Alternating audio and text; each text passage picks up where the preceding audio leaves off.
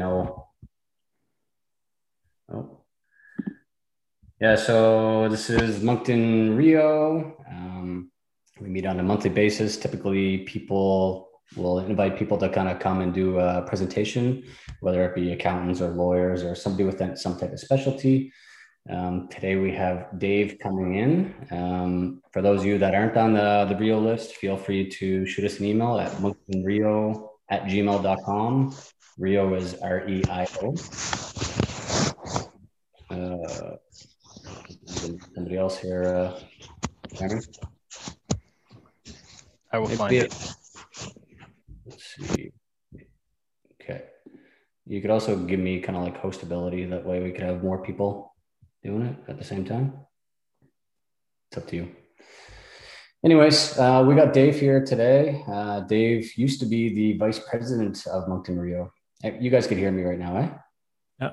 Yeah. Yeah. So I, I would have met you probably when I first joined. So that would have been back in maybe 2007 or eight. Is that, that would have been about the time frame that you were, uh, I was trying to think about it today, and I believe it was about 2007 and and it I started it with Darlene, who was just recently the Tory candidate for Moncton in the election here that just passed. Yeah, so yeah. it was it was 50, like 15 years ago, close to um, that we got together and started to to host these meetings, and eventually ended up at Sobeys. Nice, yeah, yeah. Sobeys was uh, it was a good time. I think when I went to the first one, you guys were hosting it at the um, the hotel there. You had Buddy coming in from Ottawa doing the rent to own pitch. That was a long time ago. and that would have been yeah 2007, right when I started getting involved in real estate. Anyways, I'll uh, I'll pass the floor over to you there, but maybe you got yourself a, uh, your own introduction that you want to run with. Uh, sure. Um, I know uh, Sean, you had sent out uh, my bio. Um, I, I started, you know, in business here in Moncton as a real estate investor, and then I eventually got into brokering commercial debt. And um, but you can uh, I got into. Yeah, I imagine you can successfully remove it. So if I want. To... Hold on one second. Let me check something. Are you uh, are you in gallery mode, Sean, so you can yeah. see everybody all at once? I'm switching to that. Well, this is a, you know, I mean, it's it's, it's Eve Boudreau. There you go. Okay, so, um, so yeah, so so I eventually got into bro- being a commercial debt broker, um, and so I was helping people with business loans, capital and, and operating leases, factoring of accounts receivable, that kind of thing. And increasingly, I was getting visited by people who were interested in trying to figure out how to get financing to buy operating businesses. And um, boy, did I ever see a lot of really crazy things because um, in New Brunswick, anyway, to sell a business as a going concern, uh, you need to have a real estate license. And there are some real estate agents who believe that that makes them qualified. And so I saw some some really crazy things happen. I saw people lose deposits on deals. I saw deals done without any consideration to operating capital. Um, all kinds of problems going on, and I realized that uh, was definitely a need. I, I, ran into the financial crisis there in 07, 08, and about three quarters of the companies I was using as my sort of B lenders. And primarily, I was doing deals with people who couldn't get money at the bank. So people would go to their business, small business bank person down on Main Street and uh, be told no for a loan. And and I made a lot of contacts down there. And and you know, someone at the big red bank knows that if you if you tell uh, a business person no, you can't have the money, they're going to go visit the big green bank or the big blue bank, right? And so if the, if they will make the loan, then all the other business the person has is going to go across the street to the other bank. And so I would, you know, suggest to these bankers that if they couldn't do the business deal, that maybe I could place it with another kind of lender, and it would keep the rest of their business safe. So people who wanted money for equipment, for example, and they couldn't do it at the bank, maybe I could get a leasing company to do a deal. And so I started working on all these deals. The financial crisis hit about three quarters of my sources of capital went under. Um, if you remember the term asset backed commercial paper, a lot of the lenders that I was working with were basically making loans, taking that loan, putting it into a pool, and then selling pieces of that pool. And that's what the the, the loans I was helping to create were the assets that were backing the commercial paper, which is what was being sold on Wall Street. And when that whole market imploded, those companies, you know, weren't available anymore as financing sources. And so I had to make a pivot and I, I thought, you know what, I'm going to get into this business brokerage thing because I, I see that there's a need. So I got involved with a big international franchise chain, primarily because it opened the door to access for training. And so I spent three years and made three different trips, week long trips, uh, one to Ottawa, one to Atlanta, and one to Orlando and I became the first person in New Brunswick to to obtain uh, the what's called the CBI designation back in 2010, which has been around since the 70s, and I was the first person in the province to ever get it. And so it just it goes to show just how far behind the, our market is with respect to a lot of this deal making stuff. And I'll tell you guys why. Um, down in the states, um, in their tax code they have a provision where if you sell a certain asset, like if you own, you guys are all real estate guys, if you own a four unit apartment building and you sell it, and then you took all of the proceeds of that sale and put it into an eight unit apartment building within a six month period, you could defer the, pro- the capital gains that you would have uh, achieved on the first sale. And so people are incentivized to trade in like investments. And so they can keep rolling their money into a bigger and bigger investment, deferring the capital gains until they get to the very end and they're older and they sell their last investment. And then they're then they face the capital gains throughout the course of that chain, all the way back to the beginning. And people can do this with buildings and they can do it with businesses too. So in the States, business brokers are very busy because people will buy a small business, they'll grow it over a couple of years, pay down the debts, improve the business, then they'll come and they'll sell it, take the money and put it into a bigger one. And so when I was talking with business brokers down the States, I would, you know, they would tell me about their regular customers, people that would come back every two or three years, much like people here will come every few years to keep upgrading their primary residence because we can do that capital gains free um, for our own, for our own selves individually. People down there can do this for businesses and investment properties. So, but that's not what happens here. And so there are a lot fewer transactions that happen here. And for the most part in Canada, if you have a good profitable business, it never makes ever it never ever makes any sense to sell it ever unless you need to. So there usually has to be a pressing personal reason why somebody can no longer carry out the business. They tend to fall into five different categories. The, the five biggest reasons are boredom, burnout, and you know just someone's tired of it um, and they know that they don't have the the energy and the the enthusiasm to keep it running. And if you own a business and you don't have enthusiasm and drive and, and the right energy behind you it'll rub off on the staff which will rub off on the employees and it'll rub off on the bottom line. Eventually the business will become tired. And we've all walked into a business where nobody see where we can feel the energy that nobody seems to want to be there that day right? And you walk into another business where everyone's excited and happy and they want to serve you and they're perky and you're like, yeah, I like to be in this space, right? That's the place I want to do my business. And so burnout and boredom is number one. Then there's divorce, poor health, the need to relocate, and retirement. And retirement is the only one of those five that people actually plan for. So 80% of the time when a small business goes up for sale, it's not planned for and somebody basically realizes I can't carry on in this business anymore. I need to find someone to buy it. And so um, I started up in business brokerage, joined an office here in Moncton. That was back in 2008. By 2009, I had bought the office and I ran it until the end of 2011, sold 36 companies. Um, and if you looked at the financial statements of my business brokerage, you would say, wow, what an incredible business. David is growing by double digit percentages year over year. And that would not have told you the whole story because the reality of that business is that every one of those years had a stretch of seven to nine months without a deal closing. Oh, wow. And business brokerage is kind of like real estate in that it's driven by commissions.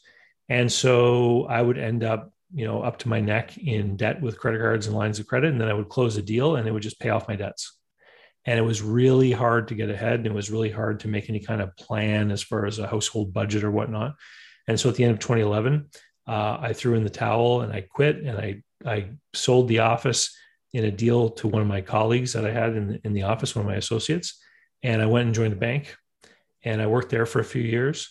And what happened at the bank is that people kept calling me and they're like, Dave, I'm trying to do this deal. I'm trying to buy a business. I'm trying to sell a business. And I would say to people, I don't do that anymore. And eventually, this guy, Bob was his name, said, Dave, I really need your help on this deal. My lawyer's telling me I need a certain outcome in this deal. My accountant's telling me I need certain outcomes in this deal, but neither of them seems to be able to really advise me on how to stick handle in this negotiation and what things I'm supposed to be looking for, et cetera, et cetera. Can you help me? And I said, Bob, I, I can help you, but I don't do it anymore. I would have to charge you as though I were some kind of consultant, an hourly rate, and I have a full time job. And he said, Great. Where do you live? I'll come see you on Saturday. and so that was the beginning of a little side hustle consulting business, which eventually grew. And when the bank reorganized, they wanted to get rid of a few people. I raised my hand and they gave me a package. And I've been on my own just as an independent consultant ever since. And that has branched off into me uh, writing books and creating online courses. And it's driven in large part by my YouTube channel where I, every week I release a new video where which are, which are driven by questions that people submit. And so um, so I talk all the time, all day long about buying and selling, managing and financing small and medium sized businesses. And I like to use the term Main Street businesses because and all there's there's no strict definition that we use to describe the different sizes of businesses. You know, the government talks about number of employees typically. Um, some people talk about revenue. I like to talk about cash flow. So to me, a main street business is a business that has a cash flow under half a million dollars. And so you could be a service business with, you know, a million dollars in revenue and you're going to be under that half a million dollars of cash flow. You could also be a fuel oil distributor with $20 million of revenue, but still be under that half a million dollars of cash flow because so much of the money that comes in just goes right back out, you know, to your suppliers because you've got such a thin margin in that business. And so that cash flow indicator um, of about half a million dollars is important for a couple of reasons. Below that half a million dollar line, typically your businesses are owner managed for the, for the most part. And above that line, you have a whole other different category of buyers, the people that are more investment or money people. So this is where you get private investment groups, private equity groups. They can buy a business that has more than a half a million dollar cash flow, and there's enough money there for them to pay a professional manager to come in and run that investment for them. And so below the half million dollar line, we get lower valuation multiples, we get typically owner operators. We get more, if you've ever read E Myth by Michael Gerber, we get more of the technician kind of businesses that are in that under 500,000 category. And above that, we get our quote unquote more real businesses with structures and processes and procedures and maybe even professional managers and owners that are not there every day. Um, where where would you like to go, Sean, with this conversation today? I know you had one question submitted. Yeah, I mean, it's interesting to hear your background. And I think anybody who knows you knows that you're the guy to call to help them with buying or selling a business. It's it's been that way for me since I've known you. And like you said, when you were into the industry in 2008. Um, yeah, so obviously you touched on like uh, the tax implications and why like businesses trade over in the states a little bit more. Do, do you find yourself working internationally, or does your license only allow for? Uh, so because I'm a consultant, I'm not, I don't, I don't act at, in any kind of agency capacity anywhere. And so I don't have any kind of license. So I don't write up contracts for people or anything like that. So people get me to come in and help them look at a business that they found that they want to buy. And I help them analyze the deal and, and show them what a business like that should be worth and what a reasonable offer might be. And if someone wants to sell, I'll go through the same kind of process of showing them what their business may be worth, et cetera. I think it would be interesting, for example, to talk about how businesses are valued vis-a-vis real estate, since everyone, you know, in this group is a, is a real estate investor. in the world of real estate investing, we often use cap rates, right, in order to determine the value of a property. So, what would you say is a, you know, sort of a, a, a common kind of cap rate that you would see around here these days? It's pushing downwards actually. So now it would be probably like in the 6.5 range. But because the market's so hot, I find it's often that things are selling at a 5.5, but they're appraising at a 6.5. Okay. That's so, so let's say that things are selling at a 5.5 cap rate. That would mean that if you owned a, an income property and you did something to improve the, the, the property and you got an extra $100 of income out of that property. So a $100 divided by 0.055. Did I do the math right? Yeah, I just always use the percentage. But yeah. Okay. Well, well, that would give me 1818. So improving the cash flow of the property by $100 would increase its value by close to $2,000. Yep. Okay. And so this is why in the world of real estate investing, we have people who will buy something, improve it in some way, get it operating better, and then when they sell there's this big you know opportunity. Usually you're talking about some kind of renovation right? So you've invested something to get the business the building to work better. And then you get this big bump in value. The person who's looking at buying that building they're looking at this cash flow as a long-term stream of income it would be very rare for a building owner to have 100% vacancy in one month right, right. we have a certain turnover but we're always going to have some revenue and so people will expect to have that income for a long time. And this is why they're willing to accept a cap rate like 5.5%, right? Mm-hmm. When it comes to business, business is a whole lot riskier than owning something tangible and solid like a building. And so the because of the higher risk, people are not willing to believe that the cash flow is going to continue certainly for very far into the future. Mm-hmm. So it's much more, and, and, when we talk about businesses, we don't usually talk about cap rates. We talk about multiples, but but we can translate that. So a very common multiple for a small business cash flow might be 2.2, right?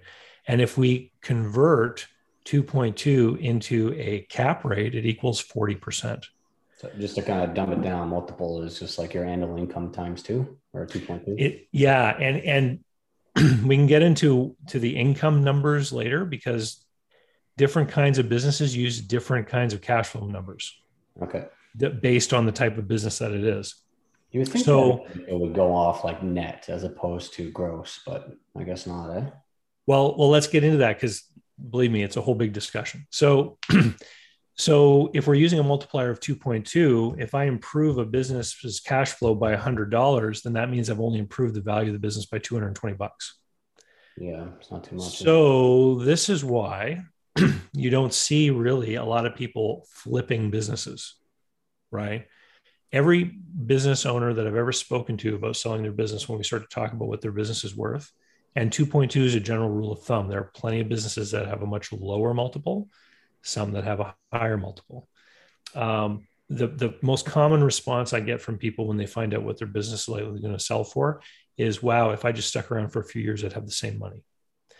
And this is why, back to my prior comment, it never makes sense to sell a good business. People only do it when they need to. Okay. Because it's just way more lucrative just to hang on to it. Right. And so let's talk about cash flow because in the world of real estate, we talk about typically net operating income, yeah. right? And so in the world of business, there's net income that you would see like on a accountant's financial statement. And we typically go and we modify that. We go through a normalization of the of the income statement. And so what people will do is they'll add back any non-cash expenses like amortization and depreciation. They also add back the interest, any finance charges, etc. And then they will add back any money that the owner is paying for them to themselves as well. They get back to a level of cash flow called seller's discretionary earnings, SDE.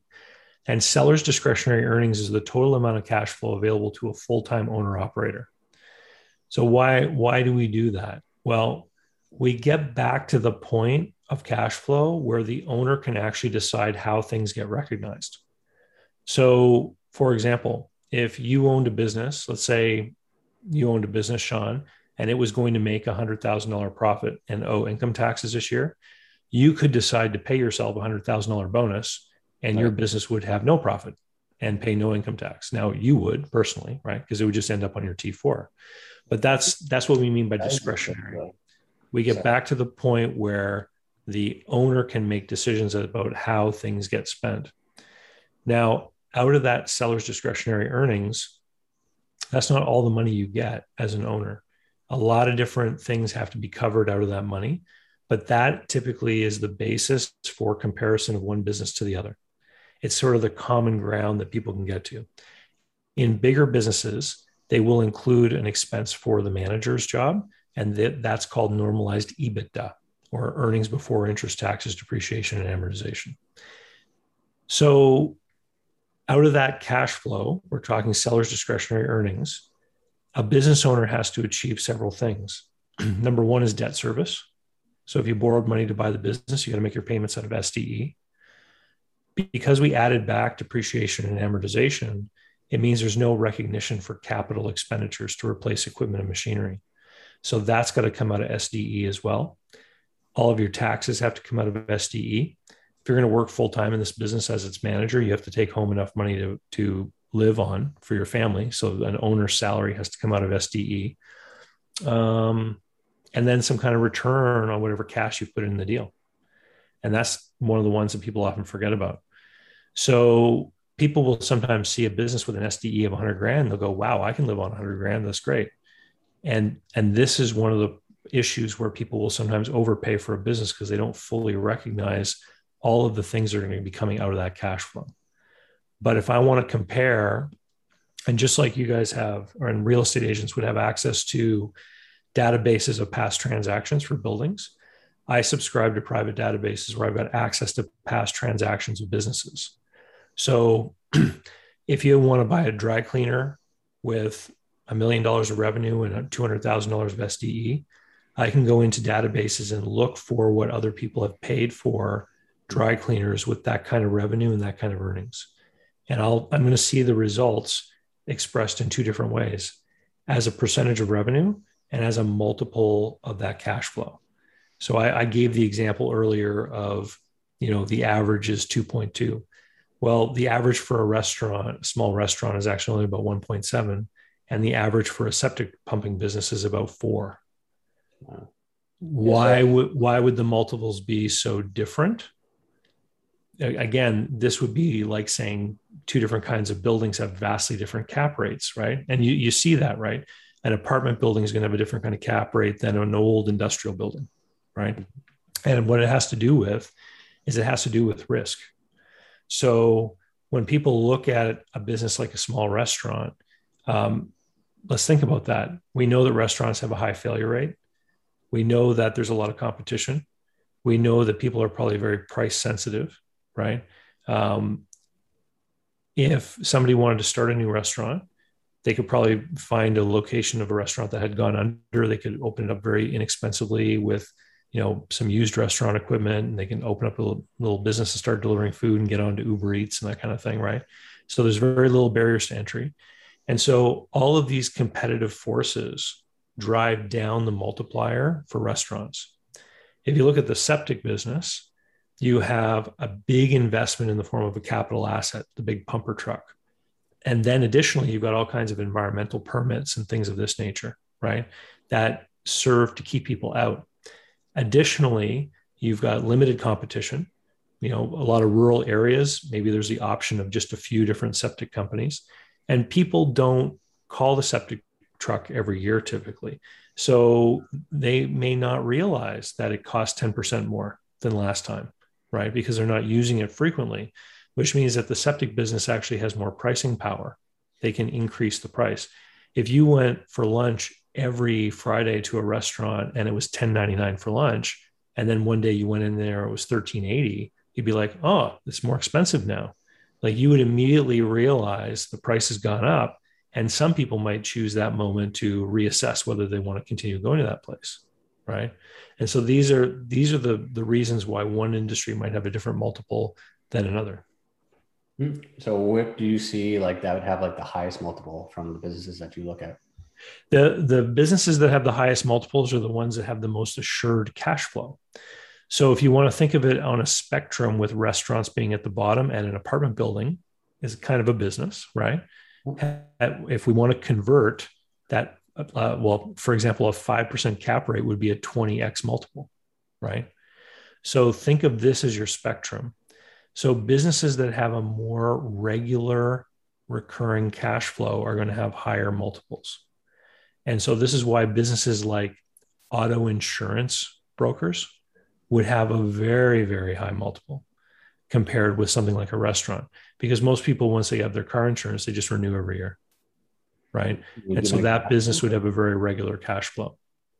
Uh, sorry, could, could you give an example on what where you would see an insurance brokerage having a multiple? Like would it be 10? Mm-hmm. You know, in fact, insurance brokerages actually sell for multiples of their commission revenue. So it it would be like I don't know, 30, 40 times cash flow. Oh, geez. Wow. Huge. The, the other thing that affects multiples is availability of credit. So, one of the reasons why people can afford to get into real estate investing, for example, is that you don't have to have all the money for the building. You can borrow in the form of a mortgage. There's a whole ecosystem that's evolved around real estate lending, and it's very straightforward. I know that you can't borrow all the money, but once people understand the rules, they know how much of a down payment they need. When it comes to businesses, there are different ways you can finance a business, but in large part, banks are only interested in financing tangible collateral. So let's talk about the restaurant. So you could have a restaurant like a pizzeria that has a cash flow of 100 grand a year.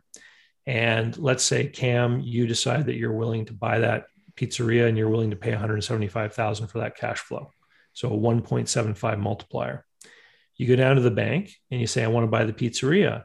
They say, Great. What are you buying? And you say the pizzeria, and they go, they won't accept that answer. They'll say, No, Cam, you need to go down and make a list of the things you're buying. And so you come back. I'd still repeat list. myself three or four times. oh, would you? Okay.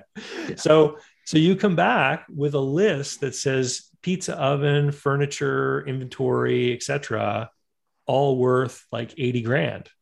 And the banker says, "Great, we'll lend you 75% of that." so so you're you're actually not getting a percentage of the price of the business you're paying, you're getting a percentage of the stuff that comes with the business. And that's with a government program basically guaranteeing the bank loan with the bank. Okay? And so then there's this big gap. Well, where does the rest of the money come from? Some of it has to come from you because if the banker doesn't see that you're putting any money in, they will not want to do the deal. They need to see that you got some skin in the game. And a broad rule of thumb, there's exceptions to everything, but a broad rule of thumb is that most banks are going to want to see a three to one debt to equity ratio. You guys are familiar with loan to value, right? That's the terminology in the real estate world. In the business world, we use debt to equity. So $3 of debt to $1 of equity would be the equivalent of a 75% LTV if you want to think about it like a building. Okay. And so you're going to have to have at least a quarter. So, Cam, we're looking at your example here.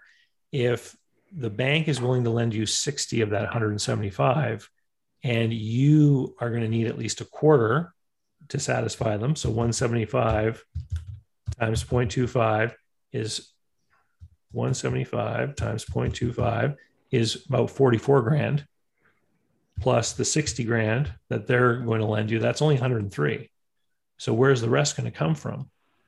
The rest typically comes either by you putting up more or the seller willing to accept some of his money over time so in creative real estate financing, we sometimes talk about seller notes, vendor carryback, et cetera, you know, or a, a, seller holding a second mortgage or something like that.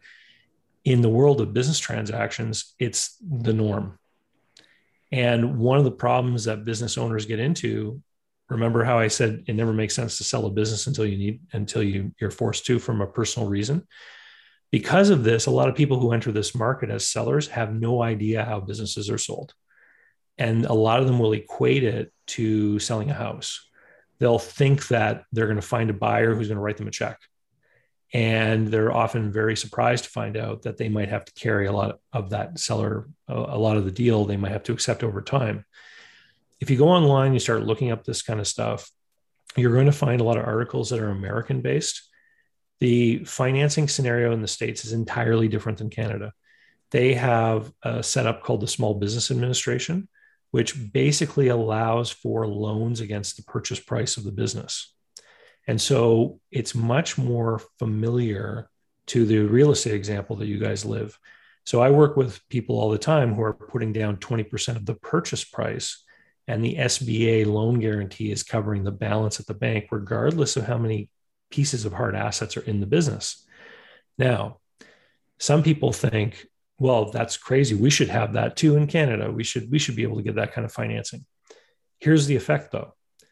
The same business on the American side of the border, equivalent, you know, same size business in Canada and the US, and the States will sell for 30% more because there's greater availability of financing. And that's what we've seen in real estate when, you know, if you remember back, Sean, when you first got into real estate investing, you could get income properties with 5% down. Hmm. Well, that drove the prices up, right? Because more people could get into the market and with easy access to the leverage. So I always say to people, you know, be careful what you wish for. I like to have a good degree of seller financing because it's the one tool that buyers can use to mitigate risk. Because when you buy a building, you call your home inspector or the building inspector, and you can get a pretty good idea of the state of the building. You can have a pretty good idea of what you're going to have to do as far as repairs, maintenance, etc. When you're looking at a business, there are a lot of things you are not going to be able to fully understand. Like, no one's probably going to tell you the shipper receiver has a drinking problem, no. right?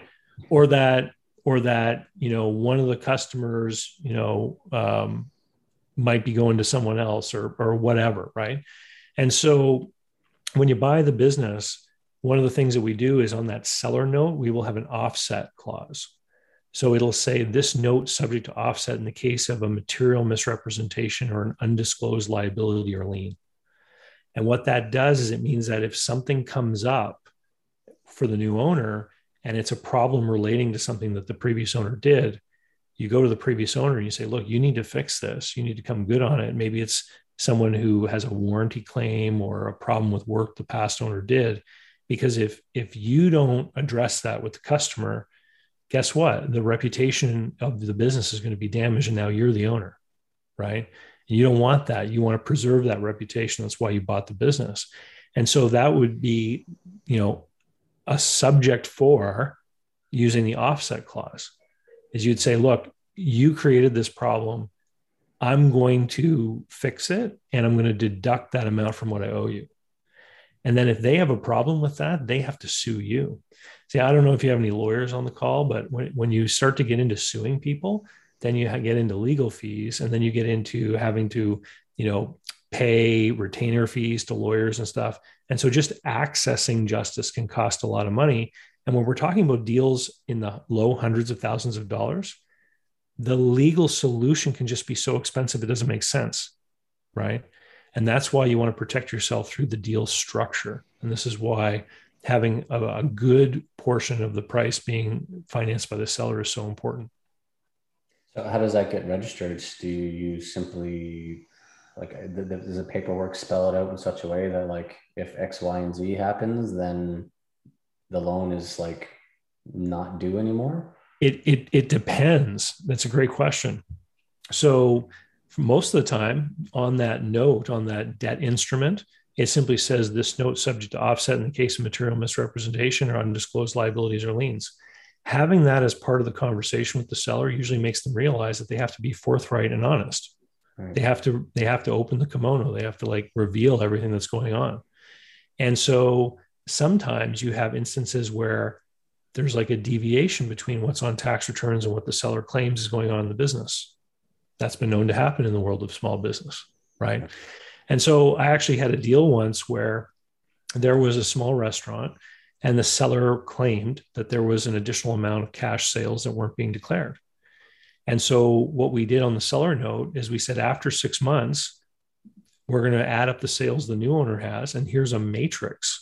If the sales are this amount, then everything's okay. But if they're this amount, we're going to deduct this off the note. If they're this amount, we're going to deduct this off the note. It was all spelled out in advance. If basically, if the seller's claim about the undeclared sales turned out not to be true, then the buyer would end up paying a far lower price for the business.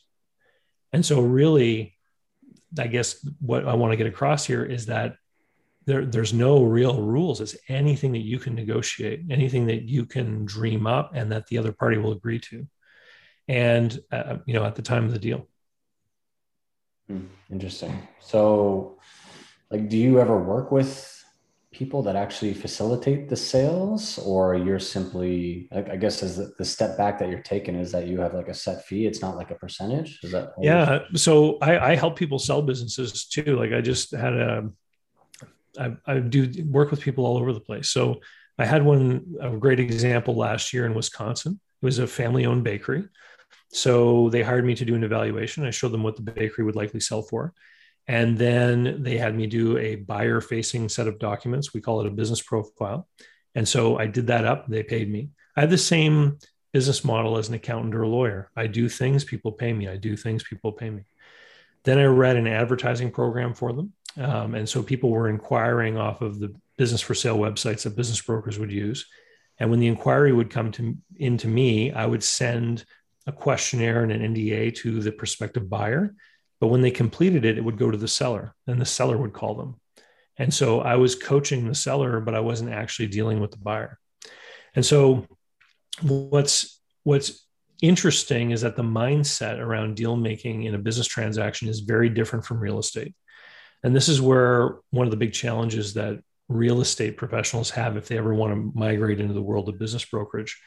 In real estate, we try to keep buyers and sellers apart because there's always this fear that if they start talking to each other in some way that they'll figure out how to screw the realtor out of the commission right? So you want to keep them apart. In the world of business brokerage you have to establish trust. The buyer has to trust what the seller is saying or else they'll never agree to the price and the seller has to trust that the buyer is going to be able to execute and run the business or else they'll never agree to a seller note right? And so you basically have two people coming together where they have a mutual interest.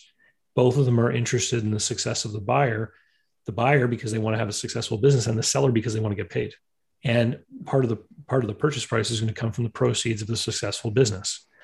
And so when you're trying to facilitate a business sale, you actually have to push the two parties together and create a relationship, which ideally should end in a friendship. The 36 deals I did when I was working here in Moncton, um, only two of them did not end in the buyer and seller being friends. Only two of them. The rest of the deals, the buyer and seller had a transition period where they worked with each other, and then the sellers continued to receive payments, and they continued to talk each other to each other. Like they really created a relationship between two people, and so, um, so it's it's different. It's collaborative getting a deal to come together and getting things like bank financing to work is really hard. I talked about what the bank would be willing to do for Cam's case, you know, as far as the restaurant equipment. But the reality is, is that for every four or five people that go down to the bank to try to get a business loan, one of them might succeed. Oh, wow. The rest of them will not. And it's it's because of one of a number of factors. It's who the buyer is, the bank might not think they have the right experience to run that kind of business. The bank might agree that they've got the money to do the deal, but the bank wants to see them have even more resources. If something goes wrong, they've got extra capital they can inject, right? And so there's a lot of reasons why banks will not agree to finance a business loan. And so most of the deals that actually get done to buy these small businesses don't have any kind of business financing. They take advantage of other kinds of financing. So we already talked about the seller financing, but the other types would be people's personal resources.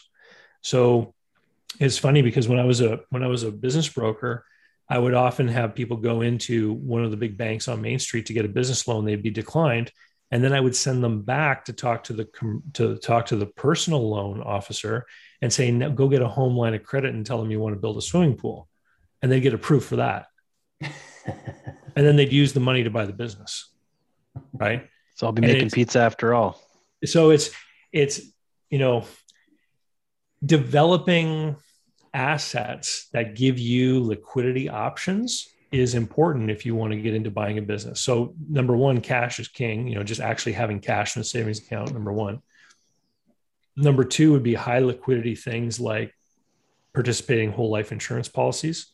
So these are not your term life policies, but the more expensive ones that develop a cash value because you can borrow against it at at your will. Like there's no underwriting on the part of the insurance company. You just call them up and say, I want an advance against that cash value, and they'll give it to you. Um, having real estate with a lot of equity in it is is good if you can access the equity. And as you guys know, um, a lot of bank loans, lines of credit, even home equity lines of credit, they're demand loans, which means that you might be approved with the credit limit today and you could write a check today and then something could change and the bank could close off your access to further liquidity or convert your HELOC into a term loan or something like that. So there's access to cash, there's liquidity, and then there's the quality of that liquidity. These are all things that you have to take into consideration. What would you say, like, is, you know, aside from like getting secured assets on personal stuff, what would be like the typical interest rate on like a business loan for your average business? If it's one of the government guaranteed um, Canada Small Business Finance Act loan program loans, then it's it's prime bank prime plus three. It's always the same. Um, if you go to BDC, they're a cash flow lender, so they they have a little bit of a different formulation of how they look at it. They look at the at the the profitability of the business more and and how that profitability will allow the business to to make the loan payments. For the smaller deals, BDC has mm-hmm. express programs where they just look at the credit standing of the buyer. Like if you want 50 or 100 grand, it's basically based on your credit score. What is prime at right now, anyways? Oh, I don't, I don't Roughly. know. It's, it's low. It's like two, 1.75 or two. Okay. So you're talking like five ish percent is kind of like yeah. typical around now. Yeah. And then so seller financing for part of the business do they typically float in the same range? Like i'm assuming that they're having less collateral if the bank's putting first title on everything else. They're technically on second title or just a loan that's going yeah so so let's let's talk about title and position. So when you if you're buying um, a small business is typically an asset sale. And so that means that the seller has an entity and the buyer has their own entity, and the stuff that the business owns is being sold. And so a lot of the times the stuff is literally a bunch of small stuff. Maybe it's some vehicles that have titles, right? And so the seller, if they want to register security, they'll typically get a, a GSA, a general security agreement on the business that's being sold. Um, they might put liens directly on the vehicles if there's a bunch of vehicles. Some people try to get cute and they'll tell a seller, like in the case of Cam's Pizzeria, let's say that Cam told the seller, look, I'll bring you 100 grand on closing day if you finance the other 75. The seller might agree to that, thinking that Cam has 100 grand. And then on closing day, when everyone shows up to the lawyer's office, lo and behold, there's a GSA agreement from a bank and the seller is being asked to sign a postponement or sign a second position. And they're like, wait a minute, I thought that you had a hundred grand and I was going to be in first position. I've seen deals fall apart because of that. In fact, on my offer to purchase form, I actually had a disclosure. I would say the buyer on closing day will bring this amount of money from their own savings and this amount of money from the bank. Right. Like, so it was absolutely clear what was being done because that kind of surprise causes deals to fall apart. Yeah, that makes sense. Yeah. Let, yeah. Let, you know, getting back to that valuation stuff we were talking about before, um, you know, it, it makes it sound like it's way more worth your while to be involved in real estate than in business. But, but here's the you know, in real estate, you got access to a huge lever in the form of the financing, right? This is what allows you to take a little bit of capital and do big things with it, especially if you're going to improve the cash flow and it's going to improve the value of your building. In business, the financing is more difficult, but the business itself is a lever. So let me give you an example. Cam's Pizzeria. Okay. I don't know if you guys know this, but it only costs about two bucks to make a pizza that you sell for 20. Right. Yeah, I, I always know there's pretty good margins on it. Okay. I'm not ripping you off, guys. I swear. Here's here's the problem though, is that you actually only make your first dollar after you've sold about a thousand pizzas in a month. Really? Because of the overheads of the business the mm. rent, the, the heating, the electricity, the advertising, the employees, all that stuff, right?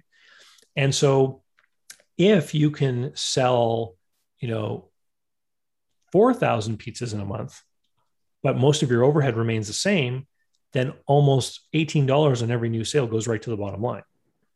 So this is what I mean by the business is a lever. And so um, when you get into business, yeah, it's harder to get it to become worth more. It's harder to finance it, but it's also a lot easier to double the earnings of a business than it is to double the earnings of a building. Yeah, yeah, extra marketing efforts or new uh, connections or whatever the case may be, right? Exactly.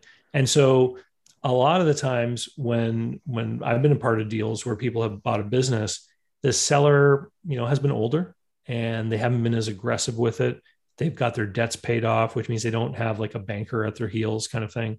Um, when businesses don't have debts, they can afford to become more sluggish. They don't, you know, raise their prices as frequently as they should, et cetera, et cetera. That person sells the business and they sell it for a value based on what it's performing for them. Someone who has a little more vim and vinegar and energy and maybe a little bit more in the way of know-how in, in certain aspects of the business comes along and buys it, paying a fair price. And then they start to apply their knowledge and their skills and uh, lo and behold, the business starts to improve. And now the sales start to go up. And based upon whatever the, the, the gross margins are, how much of each sale is you know direct costs versus that overhead can determine how much of an increase you can get by increasing the sales, how, how, how big an increase on the bottom line. And so I've seen all kinds of circumstances where people have left at retirement age, someone new has come in, and all of a sudden they've started to grow the business 20 25% a year for several years and and they are able to double it in you know just a few years so i actually had that as a question because you said that you don't see business flipping all that much. I mean i've been involved in service-based businesses and have sat through a lot of conferences that really grow the idea of overhead per man day and service contracts and the business is only as profitable as their their group of contracts. Would you be able to touch on maybe stuff that would apply to our area? As we do have quite a few folks on this call that are of the investor mindset you know a few names i recognize that are involved in small businesses locally that could maybe show some interest shifting from real estate to small businesses uh, and kind of those lever metrics that you know one wouldn't think of looking for yeah so so the the diamond in the rough the the the ultimate goal for anyone and I, I, run a coaching program for people that want to buy a business. It's a group coaching program, and there's about 25 people in it from all over the, all over the world. Then the the diamond in the rough that people are looking for is the business that is profitable and has problems that the buyer knows how to fix. And this almost always means that you're going to be looking for a business in a domain in which you have personal experience. Right. So when somebody comes to me and they say, Hey, I found this great opportunity in the printing industry, my first question is, What do you know about printing? If they if they say nothing, then I say, Well, why hasn't another printer bought it then? Are you sure it's a good opportunity? Yeah, right. Good way to look at it. Right. And so you want to have some expertise in the industry. And, and I know that there's a few sort of uh, tangential businesses to real estate development. I know that you know, if you've got 15 lawns to mow, then you start to think, well, maybe I should be in the lawn care business, right? And then I can add some other customers. That can make total sense, right? Um, it can, you know.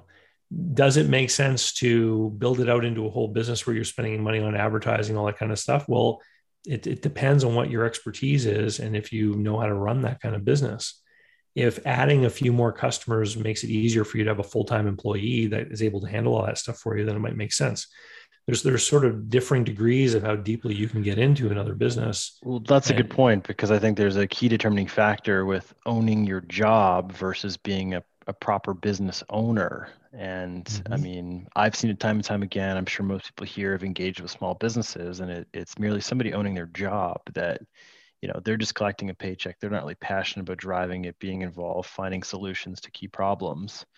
And the landscaping, I think, is a hilarious term because, you know, coming home now, I'm getting all these snow removal flyers. In the spring, it's all the, the grass guys. And I go with the same guy, right? Year after year. And, you know, the, the model and barriers to entry are all the same.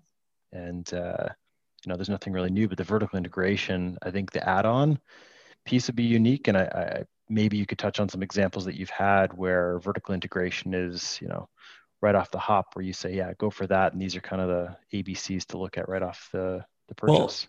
the, let me let me give everyone here a big a big tip and this is a tip i've been giving away for free and no one seems to want to ever capitalize on it I'm taking so notes. one at one time i owned three buildings here in town two triplexes and a fourplex.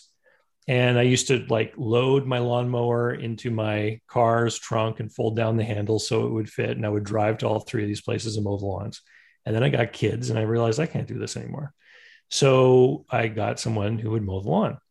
And then they got a tractor and they wanted to do snow removal too. And i said sure why not and they kept asking me you know every winter they wanted two checks and every summer they wanted two checks and i said listen give me a price for lawn mowing and snow removal year round divide by 12 and let me pay you monthly because my cash flow is monthly can i pay you monthly Yeah, the And they said, subscription yeah. model.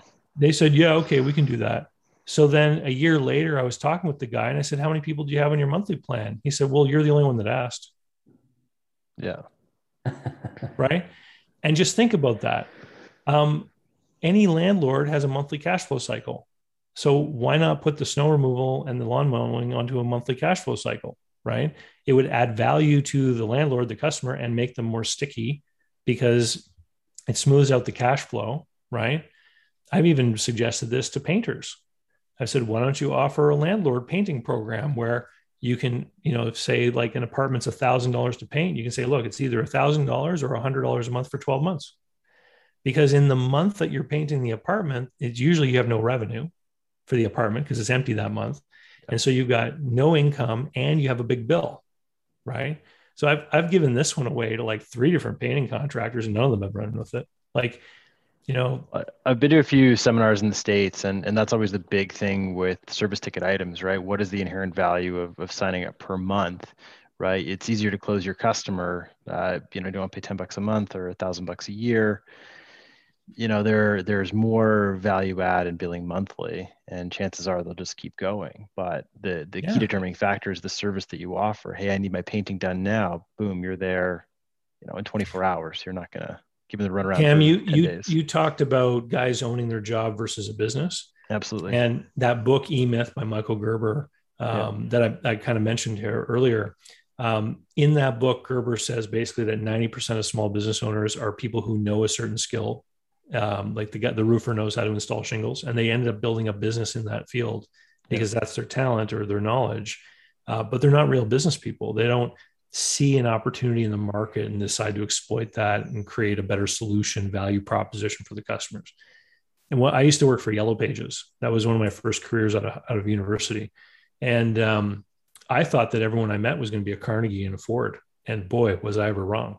It was like most people succeeded in spite of their best efforts to fail. Like people not answering their phone, people being rude to their customers, you know, but they're the only muffler shop that could do that certain thing. So they kept in business. Right. And, and so it blows me away.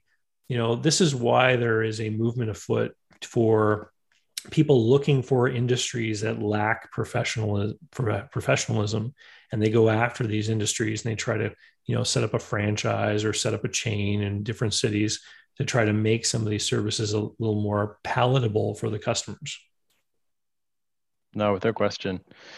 Um, and and I mean, it's just the simple tweaks because I mean, I, I think that I was hell bent on owning uh, some cash-based businesses. Uh, laundromat was one of them. um, before I got into real estate investing that was, you know, I was hellbound, hell bent on finding. And, you know, I went into the discovery of one deal and he's like, I will show you everything that you need to know and then everything that the bank needs to see. And I mean, uh, that was eight years ago and I was just kind of put off by that cloak and dagger. Uh, he still has not sold the business, but uh, do you have an opinion on cash-based businesses and, and try to maybe look for a few key things and how you would set those deals up?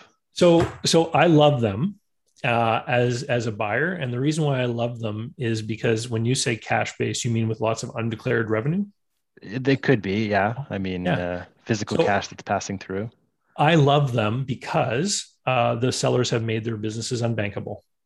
Mm-hmm. And so it doesn't matter who comes along or who makes an offer. As soon as they get to the bank, they can't get the deal done, which means that if that guy wants to sell his business, they're going to have to make a deal with someone and they're going to have to finance it. And I'm going to have all kinds of conditions and warranties and schedules and matrices in that note that's going to protect my interests.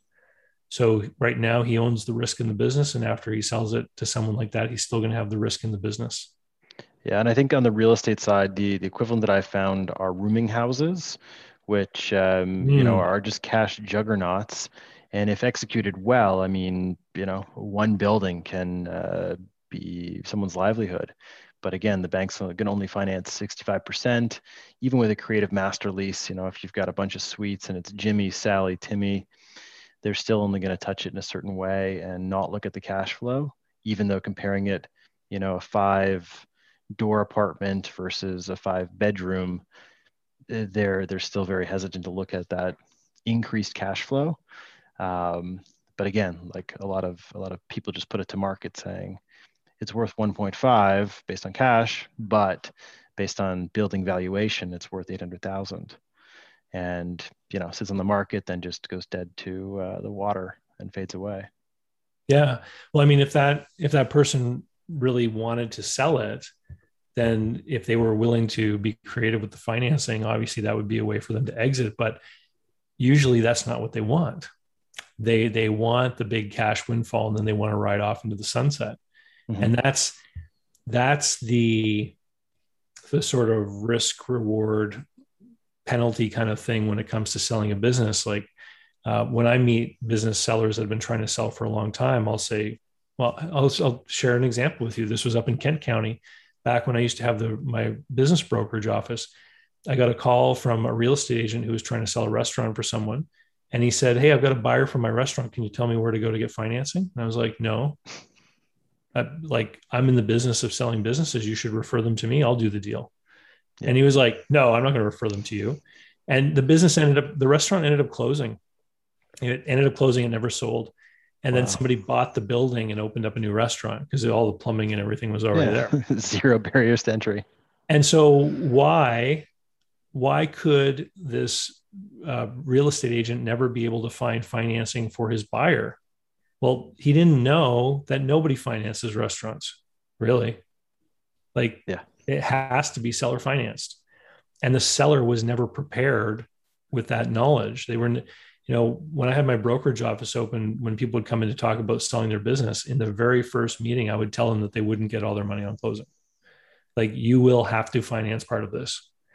And so, if I was a real estate agent and and that rooming house owner was, you know, coming to see me about selling the building, I would say, well, basically, what you've got here is a cash business, and the banks don't like that. And if you want me to sell it for you, you're going to have to be prepared to hold like 30% of this deal in a second note and you might have to postpone your payments for a couple of years too. And if if that's okay with you, then maybe we can look at moving going to market. Yeah. Do you think that's perhaps why in the last five years we've seen an influx of chain restaurants that would be obviously supporting the franchisee with that finance?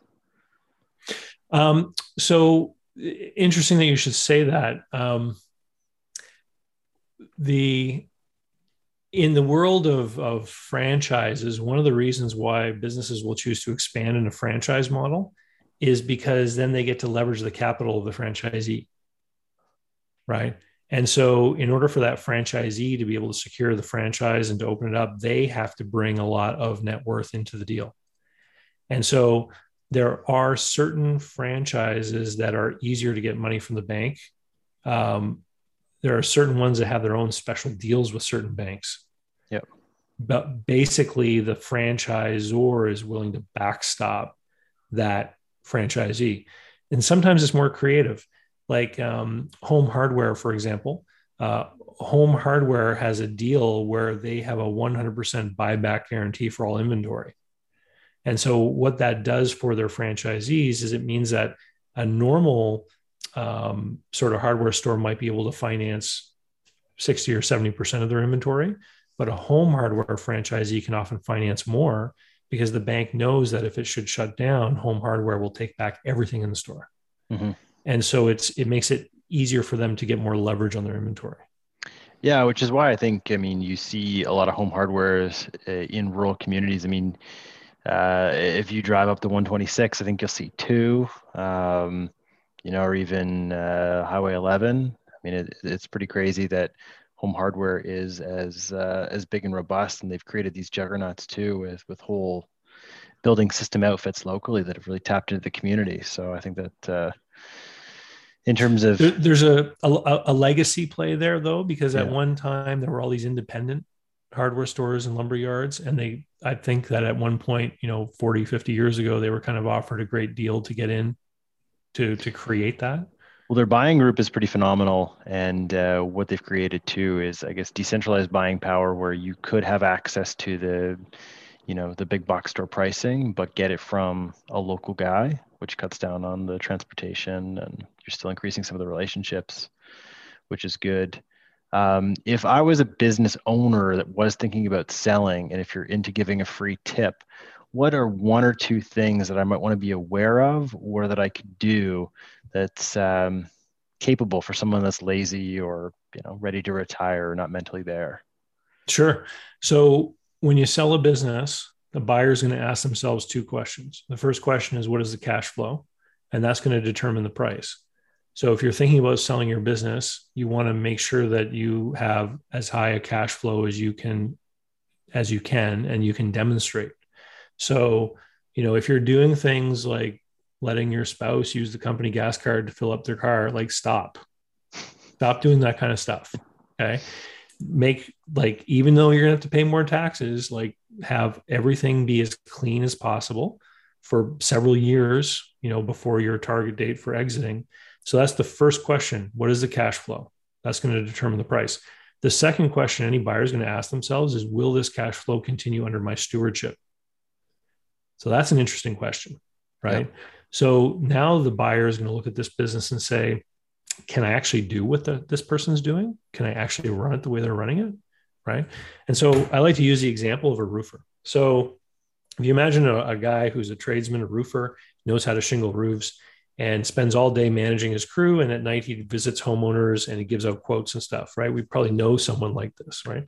Oh, yeah. Many. And so that, that person, they know everything there is to know about roofing. They look at a roof, they're like, oh, I'm going to have to use a special material. That valley's pretty, near, you know, deep or whatever. Like, and they're, they're looking at things and they're working out the price and they're estimating and they're coming up with a price. So if that guy's doing everything in his head and maybe in a little notebook and then working up prices and maybe he knows what it should cost for a Dobson three bedroom in Riverview because he's done it 150 times, right? Like that person is only ever going to be able to sell their business to someone else with a similar skill who might be 10 or 15 years younger. Yeah. Because nobody else is going to believe that they can pull off what he does because of his experience. But if they take the time to create a quoting tool, which could be as simple as an Excel spreadsheet where you put in the dimensions, you know, the roof is this wide, this this tall, you know, here's the slope, here's the number of feet of valley that there is. Like, you know, you put in the calculations, this is how I estimate the labor, this is how I estimate the materials, I put in my costs here, and this is my margin I want to try to get, and there's my price. Yeah. Well, now we we can demonstrate to a buyer, hey, anyone can learn how to use the tool if they can measure, right? And so now anyone with any kind of like sales or customer service aptitude might become a potential buyer for this business because they can see how they can take care of that part of the business, right? And so we're talking about systems, processes, having things documented. Um, I sold a couple of restaurants, and the buyer was a, a person who had worked in restaurants, but they'd never owned one before. And and the buyer the, the buyer says to the seller, um, you know, how can we be sure that the staff will stay around? As a new owner, I really am going to be depending on those employees. And the seller leaned forward and said, It's a restaurant. In a year, they'll all be gone. right? Yeah. And then he said, And this is the process I have developed for finding the best people to hire. And then he started to explain how he had come up with these different advertisement scripts that he puts up when he advertises, how he sorts out the responsible people from the irresponsible people. So it was like in the ad, it would say, email your resume to this email address. And then he would, he would, after he looked at the resume, he would reply back and say, call my phone to set a meeting time. Right. Well, only like half the people he said that to actually did it was just an extra step to show to determine if someone would actually had a little bit of ambition right to actually pick up the phone and so he's describing these steps to the buyer and he's like i've got i've got this all written down. I've got all the scripts. And then i have these training packages that i put together. So when i hire someone i can give it to them and they can read through and they can learn about what we do here before they arrive in their first day. And so he's explaining why the staff turnover problem is not a problem because he's addressed it through some sort of process in the business that can be taught. And so that's how you answer the question number two of whether or not it can be carried on under the new owner stewardship is, is you talk, you have this stuff organized. So if you have a business and everything's kind of by the seat of your pants, you want to start to get things documented. Okay. Now that makes a lot of sense, and uh, I mean it's common gripes. I know that uh, chatting with people, normally real estate investors are linked, or also business owners themselves. And you know, doing what's easy sometimes is what gets you through. But you know, it does come to selling. You have to kind of have a system in place. You have to have legitimate business with uh, process to go yeah. along with the assets and maybe some of the contracts that you have. But uh, I think someone had a tip someone had submitted a question there beforehand. Do you, uh, Sean, do you have the access to that? Do you want to read that for us? Maybe we can get into that one. Thing. Uh, my question to David will be what will be the best structure to go with for a group of investors looking to acquire and invest in small businesses? Uh, yeah, and that that was it. There was further comments, but that was the okay. So so this is an easy uh, easy question to answer because all I have to say is it depends right? so, so it, it depends on what the ultimate goal is. So I'll give you an example. Um, oftentimes, if you're going to have more than one person buying a business together, um, and then you try to get bank financing, the bank thinks that's great, and they're going to ask every one of those participants to guarantee the loan. And so, if you think about uh, maybe buying uh, the shares of a company, like if you bought stock in the phone company, uh, they don't then ask you to guarantee the debts at the bank, right? Usually, when you're an investor, your your total loss, your total exposure is the amount you've put in, right? And so, so you have to start to think about what is the structure going to be and what are we trying to achieve. So, if you pooled a bunch of people's money together and you so that you didn't have to go to the bank, you would evade that problem. So you could have a company and you could have shares in the company and you could have, you know, the investors being different shareholders. Um, I know someone in the restaurant business. Restaurants are notoriously hard to finance, especially a new restaurant. And what they did is they went and found a, a large number of investors, and each one they sold a preferred share to each one of those investors, and it had a specific coupon yield so every year, the investor earned a set rate of return on their preferred share, but they were callable. So that means that the the person that owned the common stock, the person that ran the restaurant, had the right to call in those preferred shares and buy them back. And so over the course, basically, instead of borrowing money at the bank and paying off the bank over time, they got these investors to put in the preferred shares, paid them a fixed rate of return. And then every year they bought back one or two of those preferred shares to tear them up. And this is how they got rid of those people and eventually ended up owning the business all to themselves. So investors can sometimes be a way of doing equity finance to avoid the problems of trying to get a, a bank to finance a business if you wanted to have a group of investors that wanted to make investments in multiple businesses, what you might do is use some kind of limited partnership structure. So your investors would buy limited partnership units, and you can set this up with the help of a lawyer. But you might say that every limited partnership unit has a face value of $1,000. Different people could put in different amounts of money in $1,000 increments to own limited partnership units. And then that limited partnership would be able to go and make investments in businesses, either buying them entirely or um, making a secondary position loan to an entrepreneur that was going to try to put together a deal for a business, or by doing something like what a private equity group might do, where they're going to contribute part of the equity in acquiring the business. And it has that equity has to behave in a way that it's like equity, not debt. So, what do I mean by that? When a banker looks at the deal, remember how I said they like to see in general a three to one debt to equity ratio? They want to see the buyer have money in the deal that is not going to demand cash. They want to, and this is how they protect themselves as the bank. They want to make sure there's enough free cash flow to pay the bank. And so, if you have partners or you have any kind of outside financing that requires a payment, that jeopardizes your ability to make the bank payment. They don't like that. So if you had a private investment come in, which was completely subordinated to the bank, where there was no payments, no interest, no cash flow at all being paid to that private equity investor until after the bank had been paid off, for example, then the bank is going to be far more willing to recognize that as being true equity, right? So you could have that limited partnership buy uh, some kind of preferred share or common stock or whatever in this business and be willing to wait until the bank had been paid out, for example, and then start to get some sort of return on that investment or wait until the business became more valuable or, or whatever. There really are like dozens, hundreds of different ways to slice and dice this, depending on what the goals are there's a whole industry called the private equity industry where they are creating these kinds of investment vehicles. What I've discovered on a small scale is it's it's difficult to get somebody to pony up money that's going to go sit in a bank somewhere waiting for some kind of deal to come along to invest in. Usually what happens is when you talk to a you know wealthy person like there's Joe, he's wealthy, right? You go to Joe and you say, "Hey, I want to put money together to buy a business." He's going to say, "Yeah, show me the deal." If there's money to be made, I'm interested, right? But if you don't have a deal to show Joe, Joe's not going to get excited and give you money. He wants to see what the deal is, right?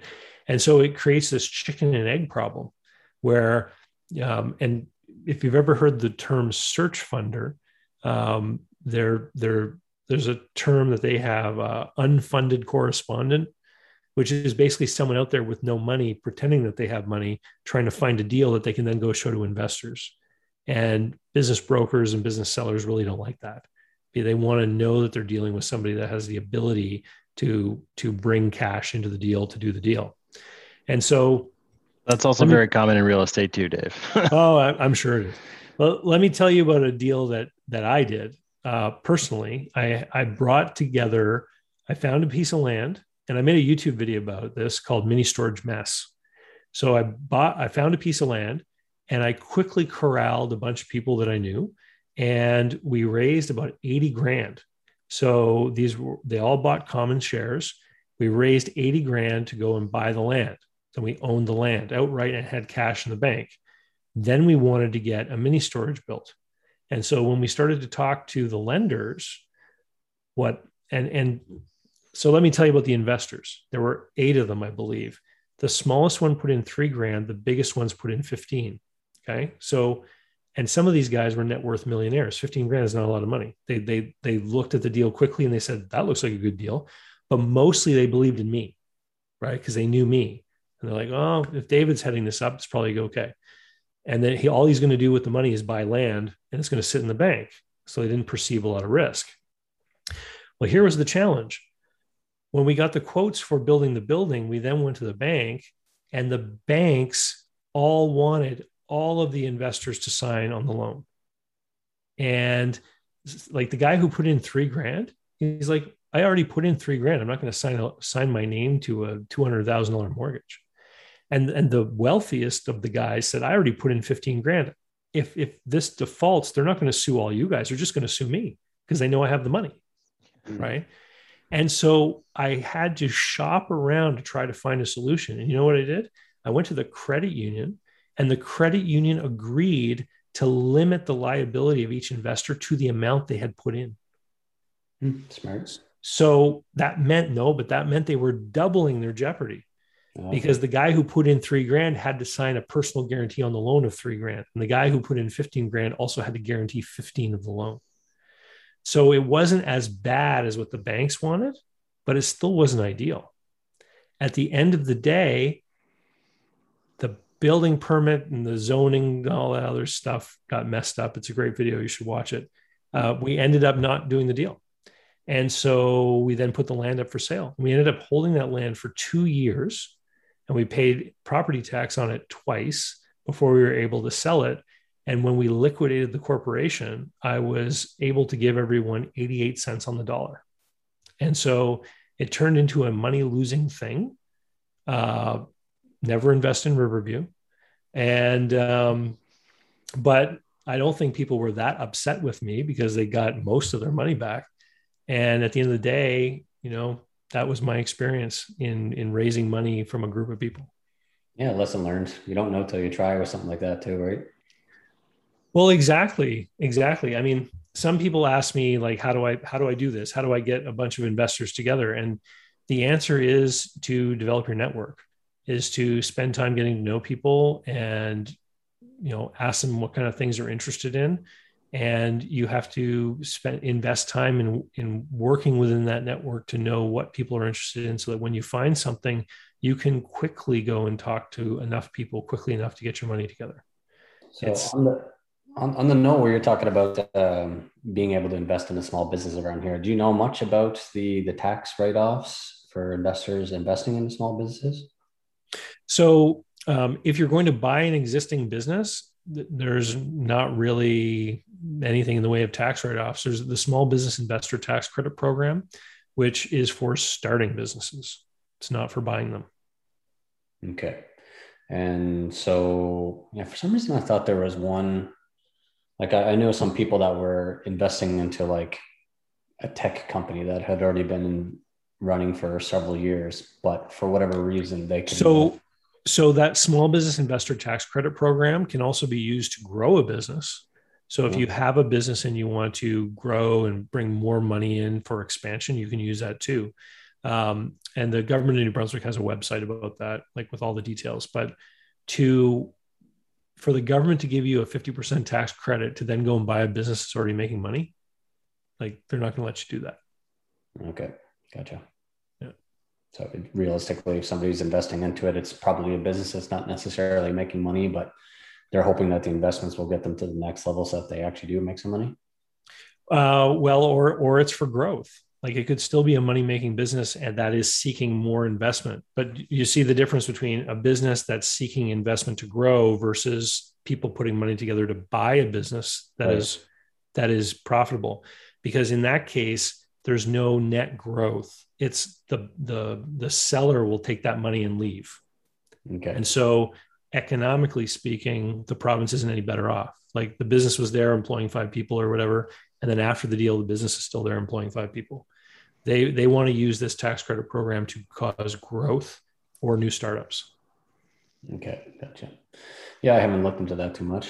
Um, in in in general there the government programs, whether it's economic development agencies or tax credit programs like the one you just mentioned, all of the help and that it comes from any kind of government or any kind of government tax credit is for starting something new. There's very little in the way of help for acquiring something that's already profitable because the regular commercial banks are willing to finance the right deals under the right circumstances. And as you get into the bigger and bigger businesses, it's easier and easier to find financing amongst the commercial banks as long as you're properly capitalized and have the right management team um, with the right experience and background. Okay. Are you allowed to talk about any deals that are out there existing that somebody could actually buy into right now? Here in Moncton? Well, not necessarily in Moncton, just in general. I mean, Atlantic Canada.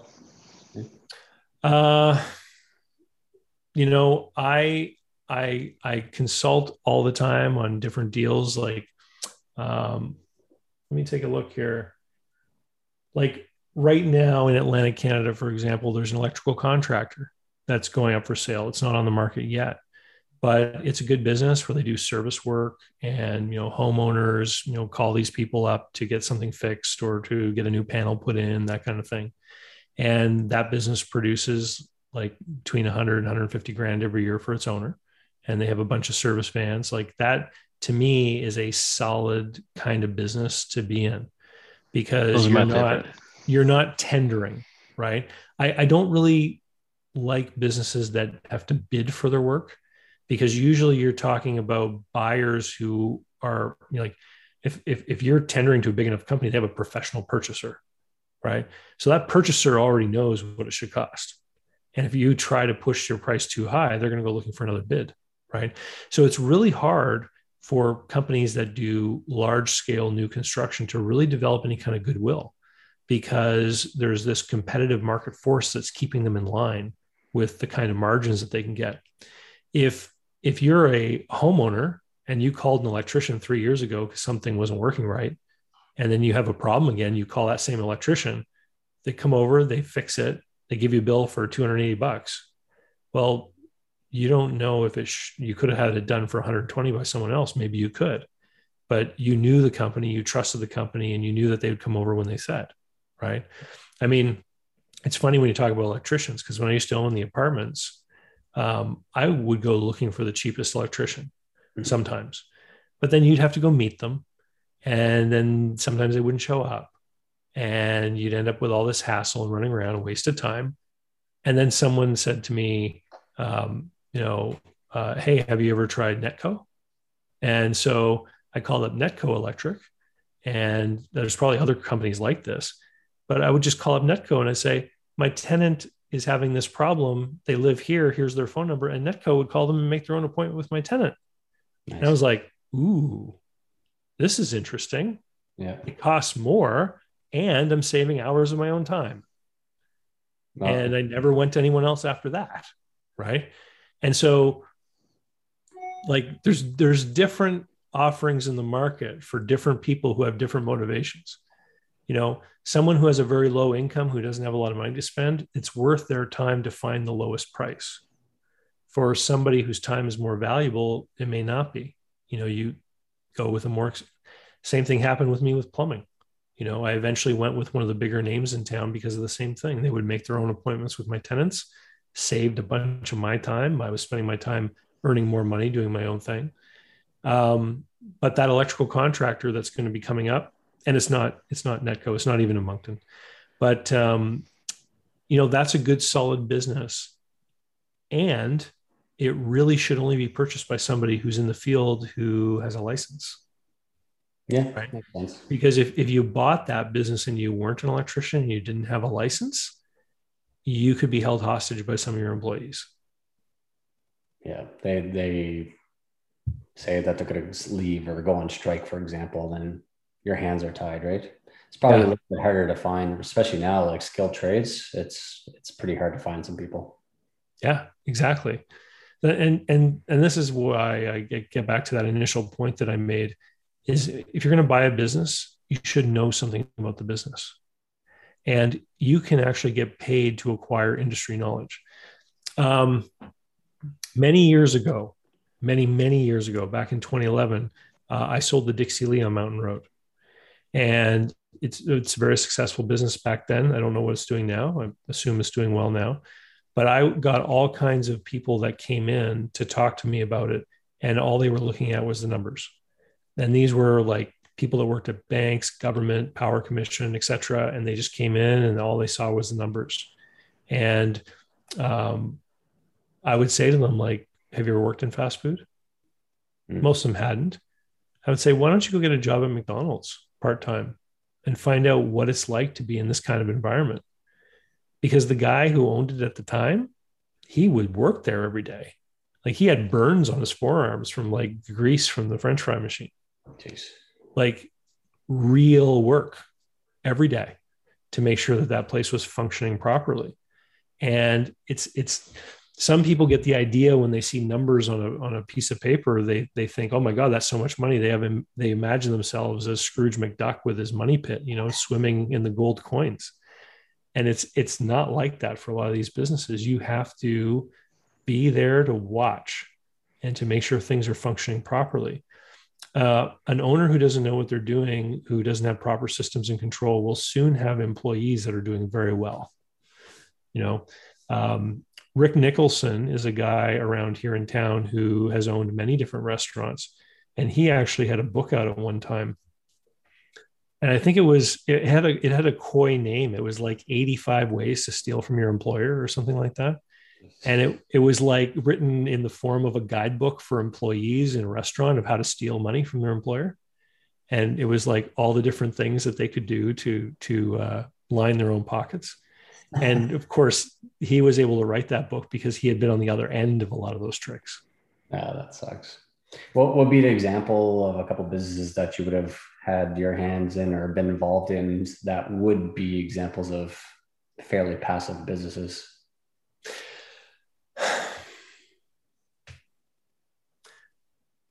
I hesitate to say anything really is a passive business.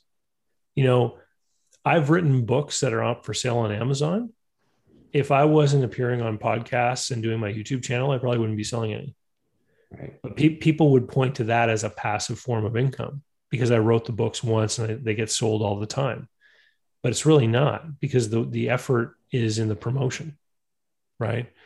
Um, I I know someone who owns some McDonald's restaurants and he doesn't manage any of them, but he still works full time.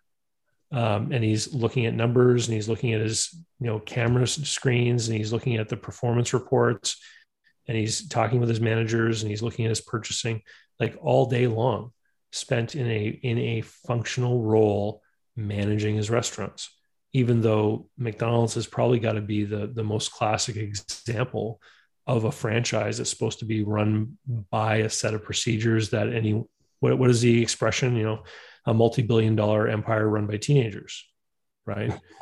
And and um but it's really not. If, if he wasn't there every day with his eye on the ball the performance of those restaurants would go down. Okay. Yeah so i guess there's no real examples. Everybody always strives to invest into these businesses or even real estate where like they're truly hands off but like if you want a truly hands off investment then you have to acquire a business where you have a qualified professional management team already in place. And in my opinion, the only way to really know that you're doing that is to buy the shares of a publicly traded company. Like buy shares in Rogers. Now, all the people that are there running it, they know what they're doing, right? Or Coca Cola or what have you. That's why that market exists, is because people want to be a part owner of an outfit where they really don't have to do anything. And then you could even argue that the really big investors, like, you know, the Ontario Teachers Pension Fund, when they buy shares of something like Coca Cola, they buy so much of it that they actually employ someone to sit there and study Coca Cola oh. because they want to know what's going on with their investment. They want to be able to have the capacity to second guess what the management is doing to try to foresee if there might be problems that they maybe want to exit that investment. Smart, though. Smart for them to do that kind of stuff. Hey, I, they owned some real estate here in town too at one point. The the big pension funds and uh, own a lot of stuff. I, I, was doing business with someone in Colorado, and an oil company like that owns a series of oil wells was just bought by the Canada Pension Plan. He told me about it. It was in the newspaper there. So all of us, as uh, you know, people who've contributed to the CPP now own those oil fields in Colorado. Nice. Yeah. Anyways, man, I uh, I'm a bit out of my um, level of expertise on this particular topic, so I don't have like an unlimited amount of questions per se for myself. But uh, if anybody else had some questions that they wanted to put into the chat, now would probably be the time because I would say we're probably going to be wrapping it up shortly, not necessarily right away, but um, I'll do another message on the chat just with a test message. That way you can see like where it populates but that's probably the best place to be putting it. Do you see that notification come up yourself? I do. Yeah, I got the chat window open. Uh, okay, you're used to this. Anyways, I, sure you listen. You know what I learned in the pandemic? I learned that I've been self isolating for five years. I, sitting here on Zoom, like that's that's what I've been doing for a long time. yeah. So do you find like for the most part, your business is just like podcast interviews, studying podcast interviews, studying. No, most of my business is talking one on one with people doing deals. Like the big, um, the big thing that's happened is this truly the, a K-shaped recovery, if you know what I mean. Like there was the big drop with the lockdowns and everything last year, and then some businesses have done well and really recovered, and other businesses are still struggling. Um, and what I personally believe is happening is that I, I thought that at the end of 2019 we were in line to have a recession starting in 2020. I didn't predict COVID, but I thought that things looked like we were at the end of our string. And then COVID happened. And then we it was a recession. I mean, a third of the economy closed, right? Um, but then all these government programs came in. And so there were deals. I was working on a deal with a client up in Ottawa to buy a marginal business that just wasn't making any money. They were going to buy it and redevelop it. A lot of restaurants sell on this basis. Someone wants to open a new Greek restaurant.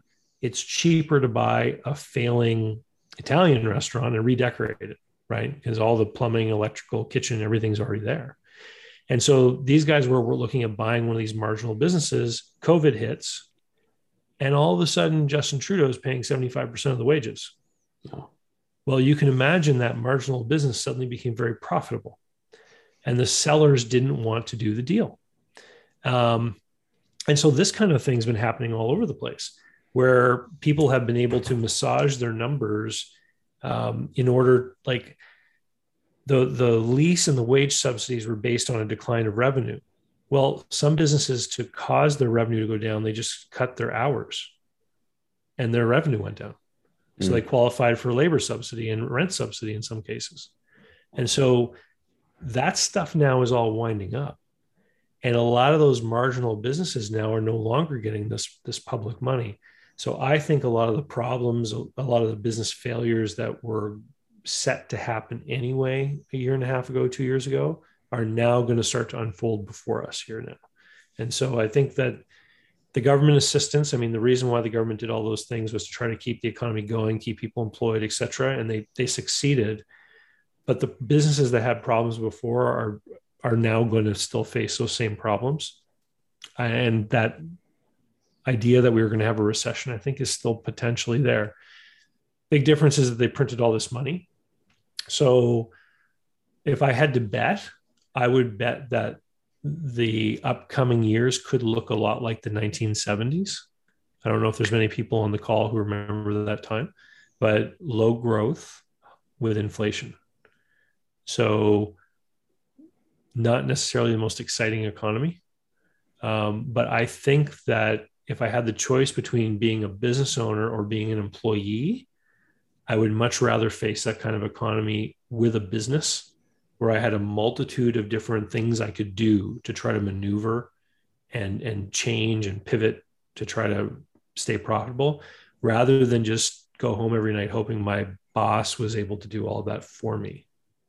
With that perspective what would be like one of the either the top one two or three industries that you'd be looking at I I get this question all the time and I can't really answer it because again it comes down to the individual and what the individual knows and what their experience is and what they're interested in. Um, you know, if you're not interested in a given sector or given industry, I don't think you should be in it. Like nothing would be worse to me than going to a business every day that I had no interest in. Right. That's a good point. You know, you you have to be excited and interested in your business. Um, even if you just get excited and interested in giving great customer service and helping people like you know there are different things that people get excited about but if you can't stand the business that you're in your employees will feel it and the customers will feel it. And eventually you're going to have an impact on the numbers. Yeah that makes sense. You've always got a smart answer it's not necessarily what people want to hear but I, I, Hey, I wrote, it, I wrote it all down, example Sean. I'm just reading from notes. No, no.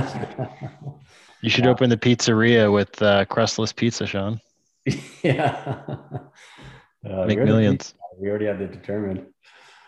Uh, but yeah, anyways, um, maybe you wanted to talk a little bit by closing up and saying like how people could reach out to you and Oh, sure. Um, yeah, I should promote myself, right? I'm in business. Um, so the easiest way to reach me is uh, to go to my blog at davidcbarnett.com.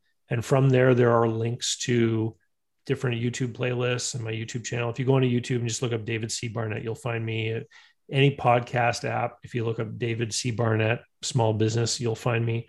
Um, what I do, I release a video every week that answers someone's question that they've submitted.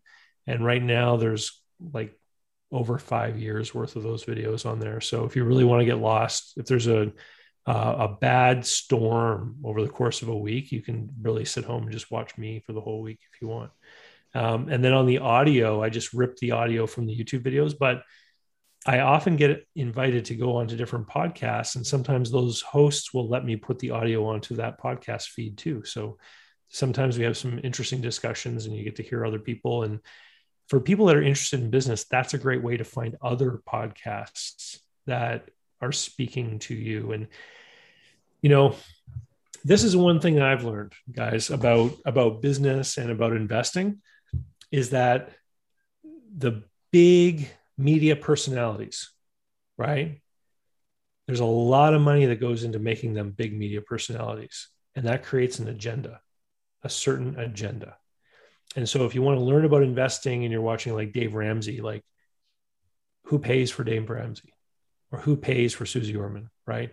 All of the stuff behind those people has an impact on the messages that they're doing.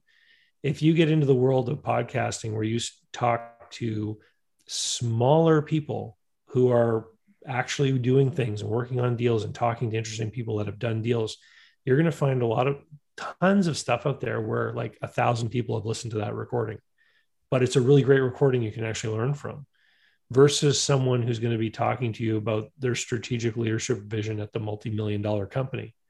You know, a lot of that high level discussion about business and management and what Elon Musk thinks you you can't apply Elon Musk's tweets to your small business. Like it, the perspective he has and the stuff he's talking about is a whole different world. You know, I I once talked with a guy who had a, a you know it was a pretty small business, but it still did a couple million dollars a year in revenue, and he thought that hiring this guy that worked in a lot, much larger business was going to be his key to growth, and so he hired this vice president guy out of a big company and he paid him like a $200,000 salary. And he was useless because in the big company, he would make these strategic decisions and then they had all these other people under him that would implement. And in the small business, that's that staff, that entourage wasn't there. He was expected to implement, right? And he actually didn't have the skills. And it took a year to find this out. And so you want to be talking with the people that are at or just ahead of you in your own journey? Mm, no, it's a good point. Yeah, I mean, you're a local guy here. Most of the people that are chiming in are local also, so it makes sense that they would reach out to you. And at the same time, like you've been doing this since what you said, 2008. So like we've got years of experience behind you. Well, but, but not just me. Like you know, if you if you listen to some of the podcasts I appear on, you're going to meet some of these other hosts who have great shows that that you might find useful to consume as well. And that's what I mean when you get into the weeds, when you get away from the big billboard top line sort of people, there's a ton of really great information. Uh, you just have to go looking for it. And um, you know, I I just think we live in such an exciting time because never before have people had access, you know, to be able to find all this stuff.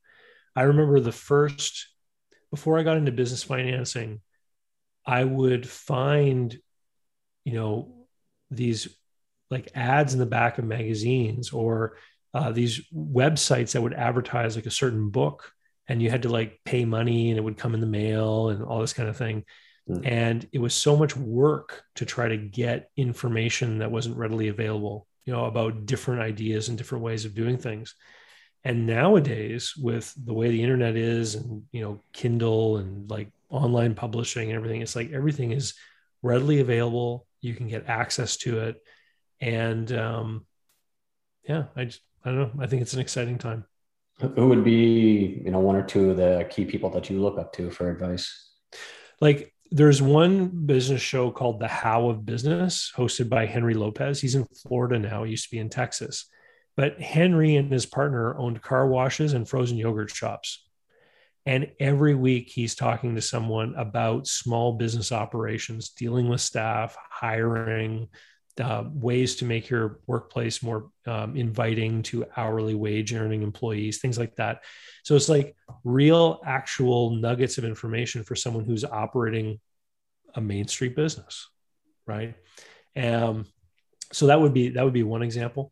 Um, if you for people who want to buy a business, there's my show, but there's one that I just appeared on recently called uh, "Let's Buy a Business" with Ryan Condie. Ryan has built and sold several businesses and now is on the journey to buy another one. And he just started to document his his journey by doing a podcast. Again most of the podcasts he does have a few hundred downloads. So it's not really popular but you get these honest perspectives and real world examples of what happens and not only the best stuff or the highlight reel if you get what i mean. Yeah it's real examples right? Something that people around here will probably go through that same process. Yeah yeah, it makes sense. Right, thanks man. for having me on, Sean. No, thanks for coming on. We uh,